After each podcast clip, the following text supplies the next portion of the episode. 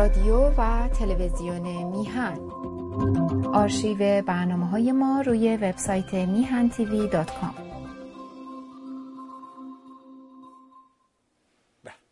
با درودی دوباره خدمت یکایک شما خوبان و نازنینان، سعید بپانی هستم. در این روز جمعه ساعت پایانی برنامه هفتگی تلویزیون میهن رو همراه شما خوبان و نازنینان پی میگیریم. عرضم به حضور شما که ما یادمون میره یه سری کارا رو جا میذاریم.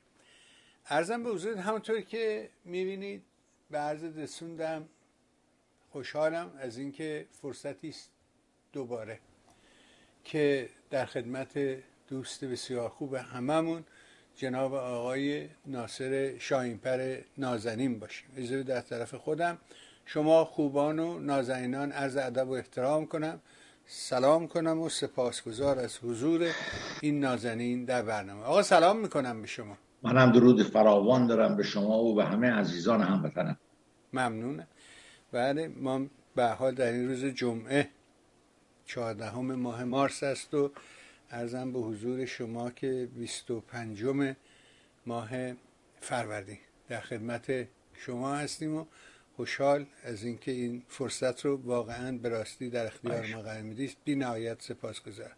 آقا امروز روز قدس بود و اینا هم خیلی تبلیغات کردن و داخل هم خیلی اعتراض کردن. میخوام نگاه شما رو به این جریان ببینم، ضمن اینکه تو مقوله در حقیقت حجاب اجباری هم که به راستی شکست مفتضحانه خوردن. فیلمایی که بیرون میاد، هر نوع فیلمی که از ایران بیرون میاد نشون میده که زنها، بانوان، دختران اینا چه جا به راستی کنار گذاشتن و مقوله حجاب دیگه یک موضوعی نیست که حکومت تونسته باشه ازش بهره ببره. میخواستم نگاه شما رو به این مقولات بشنوم و ببینم که نگاه شما چیست. بفرمایید. ولی من اتفاقا تا شما گفتید روز قدس من بی اختیار خندم گرفت. الانم یه تبسم نمیتونم این تبسم از خودم دور کنم، به دلیل که ملت ایران، مردم ایران با همین رستاخیز اخیر، با همین سلسله اعتراضات به تمامی جمهوری اسلامی رو به اتمام رسوندند. تمامی معنای جمهوری اسلامی را تو دلش بیرون کشیدن، ریختن تو آشغال، بی معنی و بی فایده و بی خاصیتش کردن.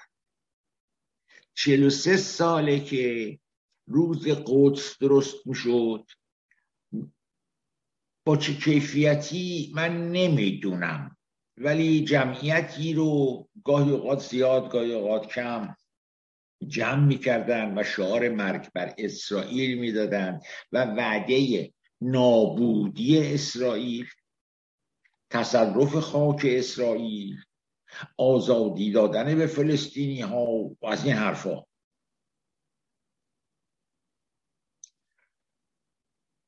امروز جمهوری اسلامی کارش به جایی رسیده که ابتدایی ترین کارهای یک دولت رو دیگه نمیتونه بکنه. داریم میبینیم، داریم قیمت ارزاق رو میبینیم، نمیدونم سوخت رو میبینیم، هوا رو میبینیم، همه اینا رو داریم میبینیم که گفت لازم نیست که من تکرار کنم. رو پایین آمدن ارزش ریال رو میبینیم که داره به چه قهقرایی میره و به چه مصیبتی میخواد دوچار شه بعداً. همه اینا رو داریم میبینیم. تمام نیروش رو گذاشته بود در داخل برای حجاب سر زنها کردن، خودش رو در این کار معنا بخشیده بود. و بارها من قبلا گفته بودم که این جمهوری اسلامی بدون این حجاب پوک و تو خالی میشه و حالا پوک و تو خالی شده. حالا تعداد زیادی از دخترها و زنها بدون روسری میان بیرون. عملیاتی که در مقابل این کار جمهوری اسلامی داره انجام میده یک به یکش از جنایت بشری گرفته تا حماقت بشری داره انجام میده. جنایتش همون گازول دادن تو مدارس دختران است و این کارا. حماقتش اینی که یه آدمی یه خانمی میخواد بره تو مترو، یه گاردانقلی اونجا ایستاده خیلی با ادب خیلی با نزاکت میگه که چاقت سرتون کنید، اگه نکنید نمیتونید برید مترو سوار شید. شما فکرشو بکنید که چه تصویری از داخل کشور ایران داره به جهان ارائه داده میشه، چه تصویری از این هیئت حاکمه داره به جهانیان ارائه داده میشه که ملت ایران گیره چه خل و دیوانه‌هایی افتاده. خب من به شوخی یه بار گفته یکی دو بار گفته بودم، حالا تکرار میکنم، یکی از کارهای خوبی که میشه کرد و میشه همیشه ادامه داد این است که نصف این صفحه تلویزیون رو بذارید 8-9 نفر از زمامداران جمهوری اسلامی رو، این دولت الاسلام ها، این نماز جمعه ها، اینا رو عکساشون رو بذارید، نمایندگان مجلس، این ورم مردم عادی مردم ایران رو بگذارید، ببینید خود دنیا براش این سوال پیش میاد که چگونه میشه که اینها نمایندگان این مردمند. این دوتا سنخ چه نسبتی با هم دارن؟ مگر اینکه بگیم یه روزی این نشوت ظاهری که داریم میبینیم، این زشتی و پلیدی ظاهری که داریم میبینیم به چشم، به صورت پنهان در وجود ما نهفته بوده، خودمونم خبر نداشتیم، مثل غده سرطانی رفتیم به اینا رأی دادیم، رفتیم کمک کردیم، به حال ما به اینا کمک کردیم، ما مردم ایران به اینها کمک کردیم که اینا 44 سال بمانند. حالا سوای اون رفراندوم که من نمیدونم چقدر حرفش درسته، 98.5% و چه و چه، من با اونش کار ندارم که مردم در تب و تاب انقلاب بودن، شاید هم رأی دادن، بعدش هم هرچی عملیات ضد انسانی از طرف اینها شد توسط این ملت نادیده گرفته شد و تاییدش رو ادامه داد. وقتی که خمینی مرد موقعی بودش که جنگ 8 ساله به پایان رسیده بود، صدها هزار انسان ایرانی از بین رفته بودند و لطه‌پار شده بودند، صدها روستای ایرانی به خاک یکسان شده بود، 10 ها شهر ایرانی ویران شده بود و میلیون ها ایرانی آواره شده بودند. خب علاوه بر اون چون آقا از این شکست خوشش نیامده و یه گروه سیاسی هم موافق این شکست بودند، با شکست دهنده شریک بودند و نفران بودند، یه عده آدمی که در زندان‌های اینا بودن از 3 سال 4 سال 5 سال پیش، اینا رو گرفتن دار زدن، 5000 خورده یادمه. این جنایتی که ببینید، من نمیخوام تایید کنم، من نمیخوام بگم که اونا این مجاهدین که حمله کردن به کرمانشاه کار درستی کردن، کار بسیار بسیار غلطی کردن. همون موقع من خودم در پاریس بودم و واقعا فریادم در آمده بود که این چه حماقت بزرگی است که اینا کردن و هم خودشونو از نظر تاریخی نابود کردن و هم 4000 نفر جوان رو بکشتن دادن، بیشتر از 4000 نفر هم از خودشون بکشتن دادن. بگذاریم کار غلطی بود، کار احمقانه‌ای بود، اما اونها که در زندان بودن کوچکترین ارتباطی با اینا نداشتن. بعضی از اینا 5 سال 6 سال بود در زندان بودن، بعضی از اینا 7 سال بود زندان بودن، دوران زندانیشون تمام شده بود، باید مرخص میشدن، اینا همه رو گرفتن دار زدن. این میزان جنایت بشری انجام شد، اینقدر بلا سر این ملت آمد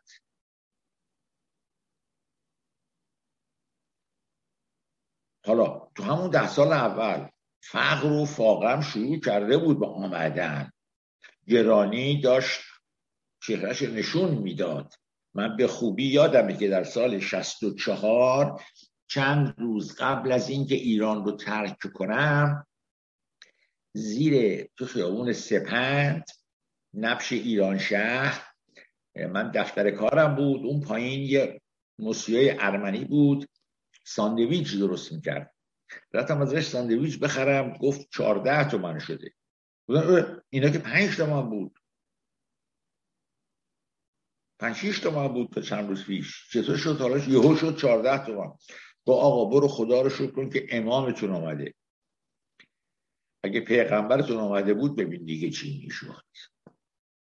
یعنی میخوام بگم گرانی، کمبود کالا از همون موقع شروع شده بود و این ملت نجیب هی نجیبه گرفت، هی تحمل کرد تا رسید به اینجا که دیدیم و دیگه من داستانشو تکرار نمی کنم، همه ما میدونیم که چه شد. خب حالا آماده داره مبارزه 2 مرتبه با چنگ و دندون میخواد مسئله حجاب رو نگه داره، اما یه نکته رو متوجه شده که سیاست خارجیش غلط بود، دنیا باهاش همکاری نکرد، بیپول شد، باید اینا میامدن سرمایه گذاری میکردن که این مملکت نکردن، نشده، باید ما رو ولمون میکردن، راحت با خیال راحت نفتمون رو بفروشیم یا کالاهای دیگه‌مون رو بفروشیم، نذاشتن این کارو بکنیم.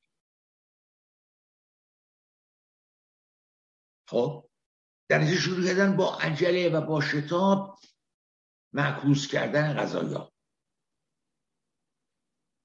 آنچنان شتاب زده شما در هیچ جای دنیا هرگز نمیبینید. یه جنگی مثل جنگ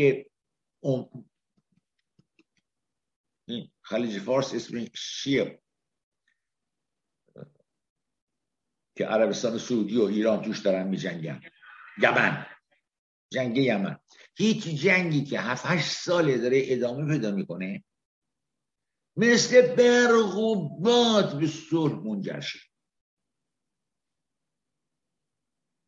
این یه مذاکراتی میخواست، کنفرانس هایی میخواست، میانجی هایی لازم بود، نشست و برخاست هایی لازم بود تا برسه به آتش بس و صلح و این حرفا. چرا همه چیز رو دادند که اون کلمه صلح رو بگیرند؟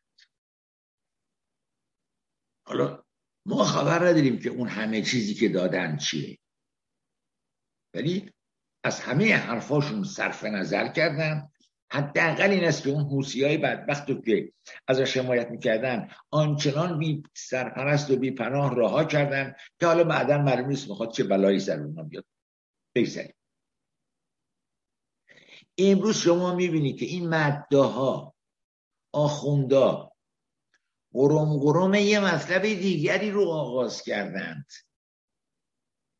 44 ساله که شعار مرد بر آمریکا، سوزوندن پرچم آمریکا هرگز توقف نداشته توی این مملکت. حالا متخصصین، روزنامه نگاران، مداها، نماز جمعی ها، آخوندها، اینور و اونور رو منبر، بله آقا این کار غلط بود، آمریکا نباید، ما با آمریکا اینقدر دشمنی میکردیم، ما می‌بایست که با آمریکا معاملاتی می‌داشتیم و می‌داشتیم که زندگیمون رو بکنیم. این حرفا، این قرم‌قرم این است که برن با آمریکایی ها آشتی کنن، بگن آقا تو این 44 سال ما غلط کردیم، تشریف بیارید، عیبی نداره. برای ماندنشون چه کلمه رو به کار ببرم که دون شأن خود من، شما و این تلویزیون نباشه. به هر پستی هم در میدن.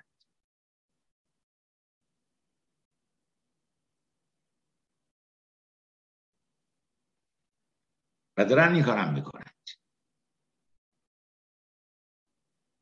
آشتی با عربستان سعودی، برقرار کردن صلح در یمن، بعد حالا این سخنرانی ها و این گزارشات و این مقالات و خبرنگار و نمیدونم نویسنده سابق کیهان دو مرتبه سرکلش پیدا میشه که بله این سیاست غلطی بود که ما با آمریکا یا دشمنی میکردیم و این حرفا، ما باز با همه مردم جهان رابطه میداشتیم تا به این روز نیفتیم. بالاخره من غیر مستقیم میخوان تمام یا قسمت اعظمی از موارد شکایت مردم رو مثل کمبود نان و آب، گرانی مسکن، اینا رو با تغییر سیاست خارجی تغییر بدن، بهبود ببخشن، ولی به اون افکار فاشیستی دیوانه کننده خودشون که زنها باید چه لباسی نپوشن، مردا باید چه لباسی نپوشن، دانشجوها تو دانشگاه نباید با هم دیگه غذا بخورند. شما تا اونجا، یعنی تا سوراخ نافع مردم به امور داخلی مردم دخالت داشته باشن، مدیریت کنن و مردم رو اونطور که دلشون میخواد و شیعه بهشون گفته انجام بدن. مفت باختند. چرا؟ برای اینکه مردم ایران، این مردمی که پیوسته خواستن که فرجی حاصل شه، پیوسته خودشون به خودشون گفتن که از این ستون به اون ستون فرجه، در نتیجه رفتن با آقای ایکس رای دادن، به آقای روحانی رای دادن، به اون یکی رای دادن، رایای 40 میلیونی و 30 میلیونی ایجاد کردن. این آرا نشان دهنده دموکراسی بوده برای از جهت اونها که این مردم با ما که میان به ما رای میدن. و یعنی خب یعنی ما مردم با مشارکت در انتخابات به خاطر اینکه از این ستون به اون ستون فرجه، این آقا اصلاحگره میاد یه خود اوضاع بهتر میکنه، رفتیم تو صف انتخابات شرکت کردیم و سبب استمرار اینها شدیم.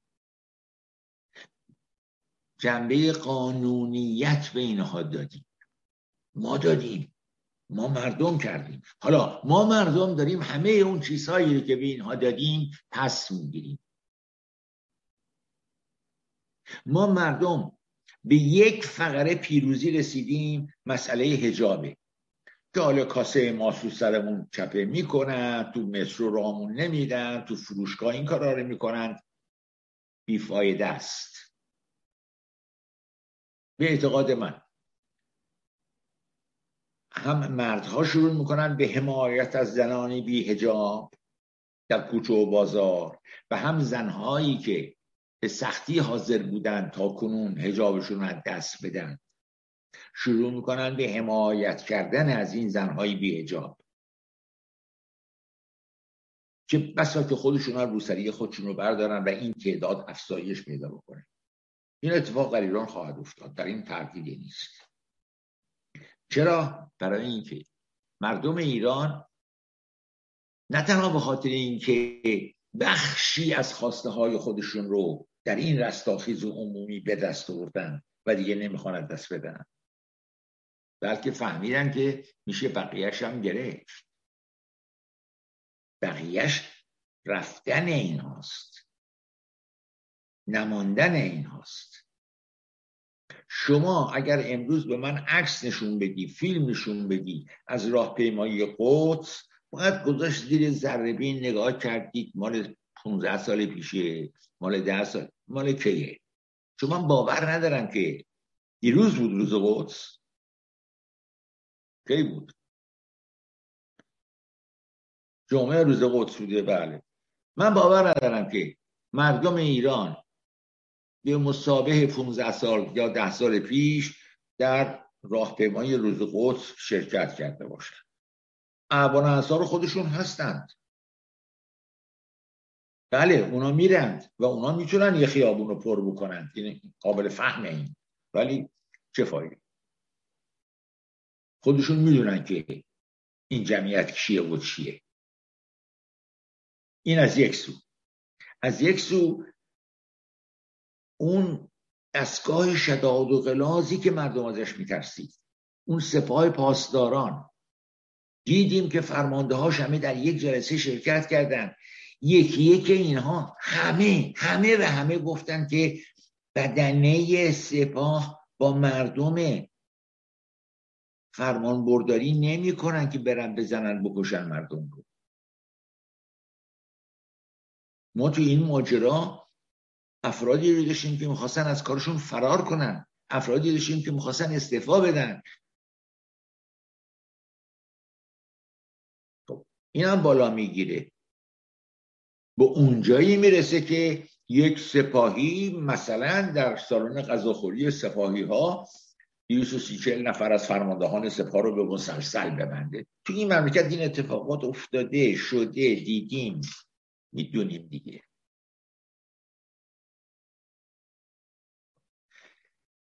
اون چیزی که مهمترین عامل بود، خط محوری بود، اعتقاد متافیزیکی مردم بود به امام زمان، به رسول خدا، به شیعه و چه اون هم که دیگه پوکید و پوسید و رفت و تمام شد دیگه. اون هم تمام شد. حالا یه مشت مردم، شما نگاه نکنید و قضاوت نکنید رو این که یه آدمی سفره میندازه مثلا یا حتی روزه میگیره. این آیین‌ها پیوند خورده به بدنه سنت. خود سنت یعنی عادت. بدون اینکه بفهمه چی کار داره میکنه، داره این کار میکنه. همینطور که امروز ما بدونی که بفهمیم چی کار داریم میکنیم، بخشی از وجودمون میترائیست، بخشی از وجودمون زرتشتیه، بخشی از وجودمون هم یهودیه. ما اینا که خبر نداریم که، ولی ما یه آیین‌هایی داریم، مراسمی داریم، این کارا رو انجام میدیم بر حسب عادت و اسمشو گذاشتیم مسلمان شیعه ایرانی مثلا. نه چنین نیست. اینا هرگز و هرگز این نوع عادت‌های بشری به تمامی حل نمیشند و باطل شند و برند. در نتیجه اگر شما دیدید که مثلا یا آدمی هنوز لچک سرشه، یا آدمی داره سفره مولودی میندازه، سفره حضرت عباس میندازه، نه اینا اون ایمانه 50-60 سال پیشو دیگه ندارن به اسلام. میدونن که اسلام اون معجزه‌ای که باید میکرد نخواهد کرد. اون دست خود انسانه. یه معنایی، یک مفهومی از نزد خداوند، از زیر بالهای جبرئیل، نمیدونم از کف دست رسول خدا خارج شد و به دست مردم افتاد. این مفهومی که در 300 سال 400 ساله در مغرب زمین رخ داده، امروز در ایران رخ داد. مردم امروز ایران دیگه اون اعتقاد متافیزیکی به مقدسات رو دیگه ندارن. دیگه میدونن که خودشونن که باید یک چیزی رو تغییر بدن، خودشونن که باید یک چیزی رو بسازند و دنبالش هم هستن و دارن میکنن. من با این روند اون چی که حاصلش بشه نتیجه معدل فهم و شعور و برداشت جامعه ایرانی است از جهان و جهان امروز و خواهد شد.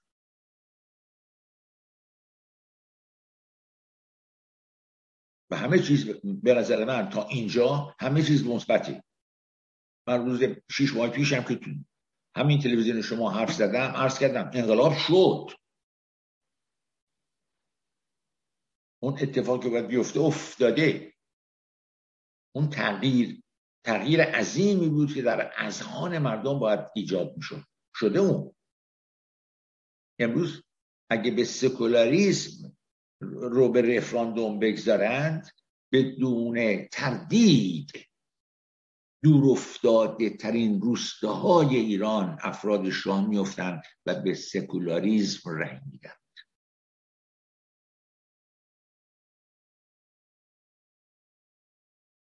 چرا؟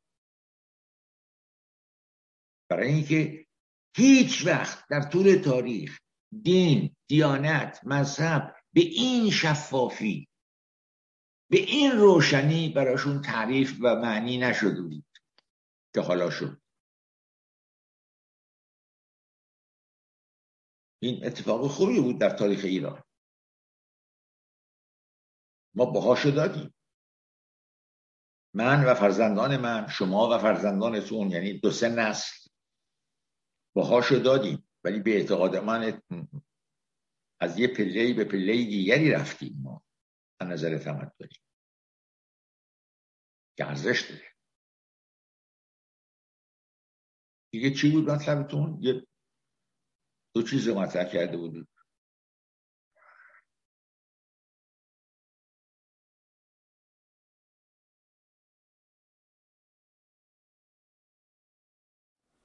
بله، عرضم به حضور شما که نه، این مطلب آخر واقعا درست بود. یعنی اینکه اون اتفاق افتاده، یعنی انقلاب رخ داده است. عرض کردم که الان ویدیوهایی که از ایران میاد به هر نحوی تو یوتیوب، مثلا میگه آقا خیابون تجریش، نمیدونم میدون تجریش، نمیدونم شیراز، رفته دسفول، یارو از پل دسفول فیلم برداری کرده، مثلا داره توضیح میده که اینجا 50 تا آسیاب بوده، چه بوده. ولی همراهش میبینی که یه دختر جوانی شیک آلامود بدون حجاب حرکت میکنه و اون آقا هم هیچ ابایی نداره از اینکه بگه این خانمم دستیار همراه ما بوده در این سفر و اینها. خب اینا هم چهرهش معلومه، هم مشخصاتش پیداست و این آدم مدت هاست که داره از شهرهای ایران ویدیو تهیه میکنه میفرسته، ولی اخیراً میبینی که داره اینجور ویدیو میذاره. بنابراین حکومت در مقابل مردم، در مقابل زنا شکست خورده. متأ حرف من بر یه جای دیگه است و اون اینه که میگم نباید اینجا بیسته. به نظر من موضوع، خب این بی‌حجابی الان مدت هاست که مطرحه، یعنی از پیش از داستان انقلاب مهسا دوستانی که از ایران برمیگردن سفر میکنن، مسافری از ایران میاد تعریف میکنه و میگه آقا تو رستوران ها اصلا اینطوری نیست که شما فکر میکنی، تو خیابون ها اینجوری نیست، پر جوانان و دختر و پسر زیبا تو خیابون ها، تو رستوران ها، تو ماشین ها که هیچکی دیگه روسری هم بر سر ندارد و اینا. این از پیش از مهسا بوده. من معتقدم که این نظام به راستی شکست خورده. الان قومی ها هم در حقیقت دارن یواشا، یعنی همه آخوندا دارن اعتراض میکنن به نحوه اینکه دینشون داره از دست میره. الان ایام ماه رمضان بوده، در حالی که ماه رمضان برای ما یه نوستالژی بود. من یادم میاد که مثلا فرض کنید که حموم رفتنهای نصف شب که مردم نصف شب پا میشدن میرفتن حموم، نمیدونم سحر بلند میشدن صبحانه میخوان. خنده شما جالبه، ولی همه اینا رو از ما گرفتن. ما که بچه بودیم میرفتیم تو مسجد، نمیدونم شب جمع میشدیم میخندیدیم سر به سر هم میذاشتیم، قرآن هم سر میگرفتیم، ولی همه اینا از بین رفته. چه آینده ای به راستی براش متصوری شما؟ آینده عقلانیت، خردورزی. شما خیال میکنید اگر دینو بردارید چی جاش میاد؟ فعلا که خرافه جاش اومده. نه من همه داستانهای جنگیری و نمیدونم اینا بوده. کجا جاش اومده؟ اینا بوده و داره کم میشه، کم شده. این میزان جنگیری و دعانویسی و این حرفا شما 60 سال پیش 70 سال پیش در تهران یادتون، مثلا نمیدونم سنتون چقدره ولی من یادمه. بله 70 سالتونه. بله من خوب یادمه توی سبز میدان همینجا که بانک ملی هست، جنب اون بانک ملی، اون موقع بانک ملی هنوز اونجا تأسیس نشده بود، چیز یادم نیست. گلبندک. بله اون بوزرجمهری شرقی عرض میکنم. بله. راست ناصر خسرو. بله دیگه. اونجا که حالا این بانک ملی یه چند تا دهنه مغازه اون طرفتر یه مغازه بودش که قله بود از جمعیت. تمام مردم، تمام کسانی که یه مشکلی داشتن صف بسته بودن که یه پیرمردی با حیرت انگیز هستن. این آدمایی که تو صف ایستاده بودن، یکیشون مریض لاعلاج داشت، یکیشون شوهرش بدهکار بوده زندان بوده، یکیشون شوهرش دزدی کرده زندان بوده، یکیشون زنش خیانت کرده نمیدونم یا نمیزاد، یکی دیگه شوهرش فرار کرده، زنه آمده که دعا بگیره که شوهرش دیگه فرار نکنه برگرده خونه. یه صفی 250 نفر تشکیل میشد صبح و تا ظهرم تمام مسائل اینا همه حاجت ها برآورده میشد. اون پیر مرده یه مقدار کاغذ داشت، یه قلم دوات هم داشت، یه دو تا دایره میکشید، یه خط توش میکشید، تو اون خطا یه جیم لام یه همچین ر مینوشت، چارتا میکرد، میگو اینو ببر بذار زیر دوشکت، شبا که میخوایی بخوابی بگو لا اله الا الله هو، سه دفعه بگو هو، فوت کن بگی بخواب، بعد از 3 ماه کارت درست میشه. از این مغازه ها در تهران من میتونم آدرس 8-9 تاشو در زمان بچگی خودم که پا باز نکرده بودم این ور اونور برم، بعد با پدر مادرم میرفتم این طرف اون طرف، بگم به شما تو خیابان امیریه هم بود، تو عین دوله هم بود، خیلی جاها بود که من حالا گفتم این مال زمانی است که من خودم پا باز نکرده بودم، معمولا با یه بزرگتر را میرفتم این طرف اون طرف، اینا رو میدیدم. این بوده این جامعه. این سابقه قدیم داره. آره ولی الان تغییر کرده، مدرن شده، مثلا شده حلقه عرفان، نمیدونم کیهان، نمیدونم خب اونجوری. مگر تمام در تمام دنیا نیست این حرف، همه جا هست. چرا؟ بس باشه بس اونم باشه. اون یک حالا یه حلقه عرفان کنیم یا جلوی فرهنگ و تمدن جامعه رو همه رو بگیره که مگه تو آمریکا این ده ها از این نیست؟ خیلی فراوان. رو هندیه که اینطوری میکرد واسش 80 تا رولز خریده بودن، یادتونه؟ آره. مگه اینا کمن؟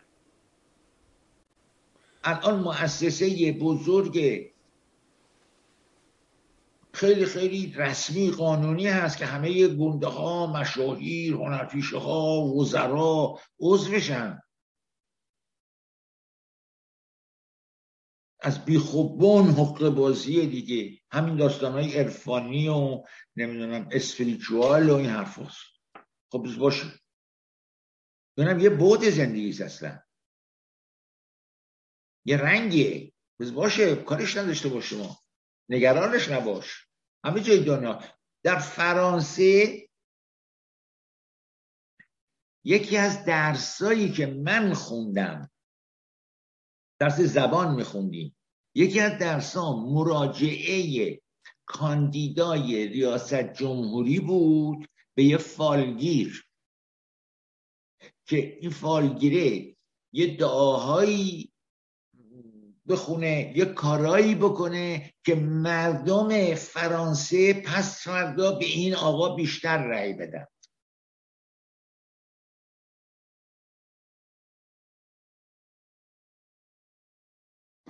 همه جای دنیا هست این حرفا. شما نمیتونیم به قطع ریشش قطع کنی و که چی بشه بدن. نه، جامعه باید که سطوح مختلف خودشو داشته باشه، انواع آدم ها توش باشن، انواع تفکرات توش باشه. نه، اونا هست، بذارش.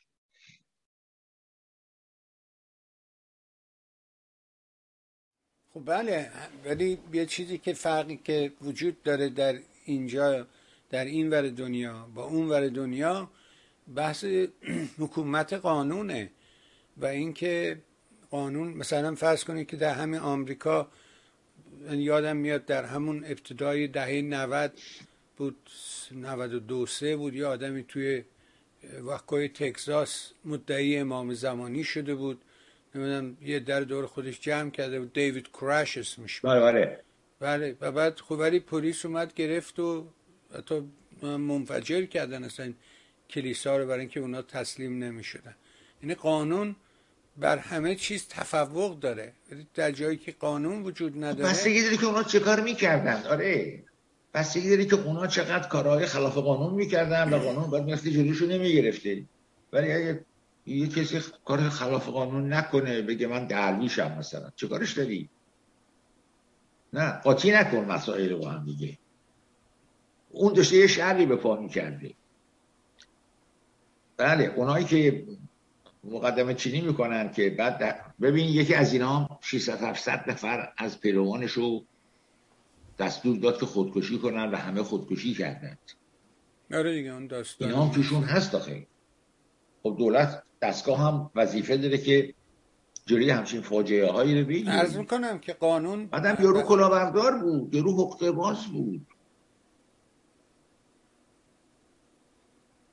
یارو اگر که یه محتوایی داشت، اگه کاری میکرد، بله خب همش حقه بازی بود. البته این کارها همش حقه بازیه، همش هر نوعی که دسترسنیه. یه موضوع دیگه که بود شما هم دنبال میکردین، این داستان نشستایی بودش که اتفاق افتاده من در تورنتو، در استنفورد، در ابتدا که در اون داستان جورجتاون بود و اون 8 نفر که بعد شدن 6 نفر، یه منشور 6 نفره بیرون دادن. بعد نمیدونم شاهزاده اعلام کرد که عده میخواستن بیان و اینا قبول نکردن. و بعد البته آقای مصداقی میگفت این یه امر دموکراسی، او عقیده داشت، شنیدم این دموکراسیه، بالاخره یه هیئتی ان، یه در رو معرفی میکنن، یه ده قبول میکنن، قبول نمیکنن. ولی اینکه شاهزاده بالاخره یه جوری تلویحاً از این جریان بیرون اومده، یه جوری ناامیدی به نظرم ایجاد کرده. میخوام نگاه شما رو ببینم به این قضیه، ببینم شما چجوری نگاه میکنید. حالا منم روی این موضوع قدری فکر کردم، فکرم هم به جای زیادی نرسید. من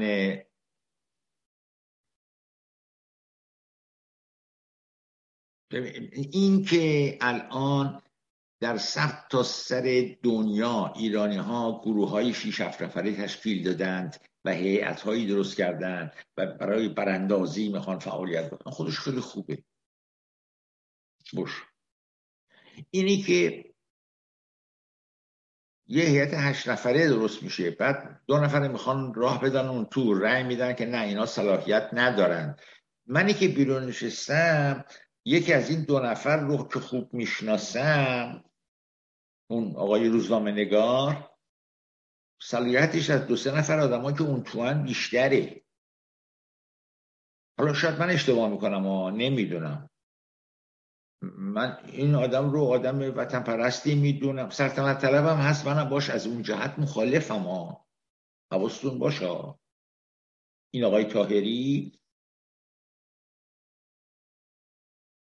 آدم وطن پرستیه، آدم درستیه، حرفای غلط هم میزنه گاهی، من جمله این که در یکی از سخنرانی‌هایش گفته ما ملت دولت بودیم، بعد آخونده آمدن این ملت دولت رو به هم زدن.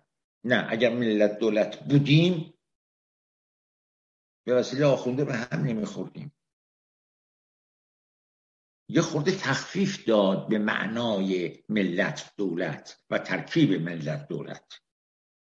حالا که میدونم که میدونه، آدم تحصیل کرده یه آدم با سوادیه، آدم کتاب خونده یه، جهان دیده است،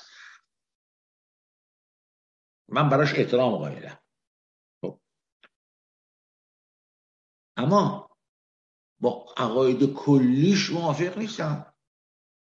اون یه آدم سلطنت طلبیه، من یه آدم جمهوری خواهیم مثلا. معنیش این نیست که با اون دشمن باشم،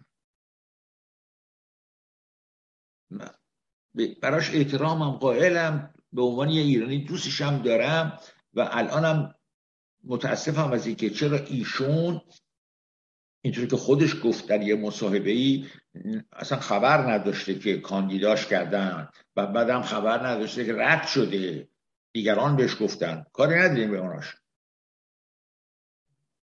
ولی اون اشخاصی که ایشون رو کاندیدا کردن و اون اشخاصی که ایشون رو رد کردن، به نظر من این میزان سختگیری که کردن باید شامل حال خودشون هم بشه.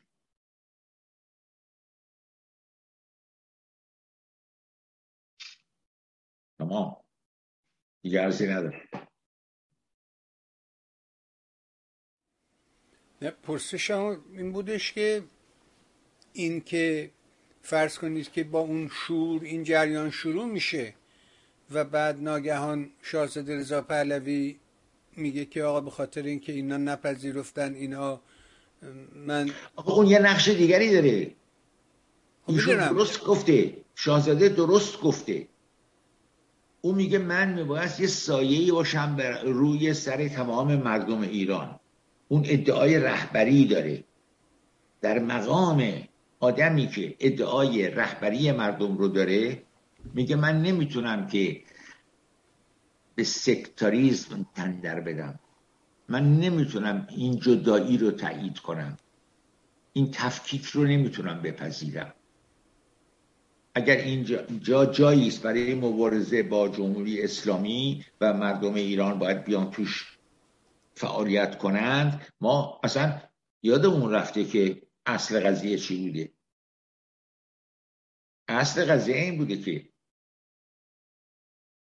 یه رهبری همیشه آزاده و حواریونش و نزدیکانش دعوت بشه، تمام فکرهای مختلف سیاسی، تمام احزاب سیاسی بیان با همدیگه مختلف بشند برای براندازی جمهوری اسلامی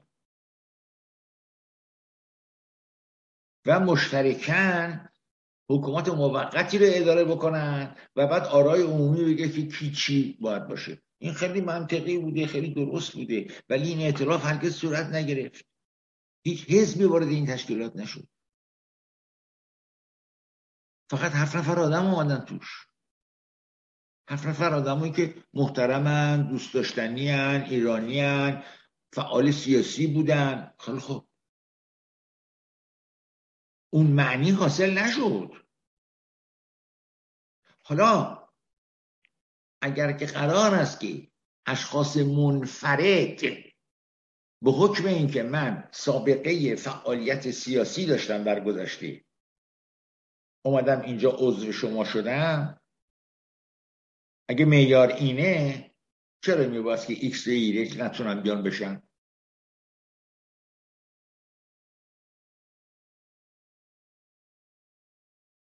اینجاست که شاهزاده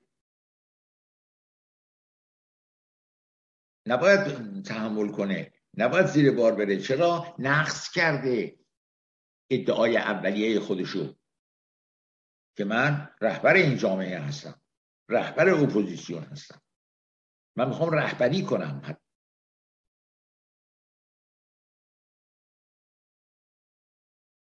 من در اینجا حقو با اون جناب شاهزاده میدم.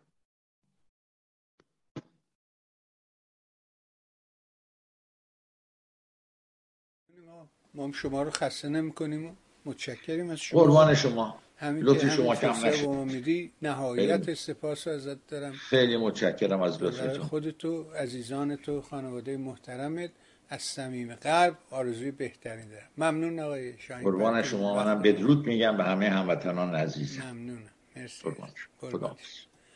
بهار شنیدیم فرمایشات آقای شاهینپر رو. امیدوارم این گفتگوها کمکی به ما کرده باشه. اگر این برنامه چون سایر برنامه مورد توجه شما هست، مهر کنید و سایت میهن رو به دوستانت معرفی کنید تا بتونن از بخش‌های مختلف سایت بهره ببرن. از همه همراهی و همدلیتون نازنین نهایت سپاس دارم.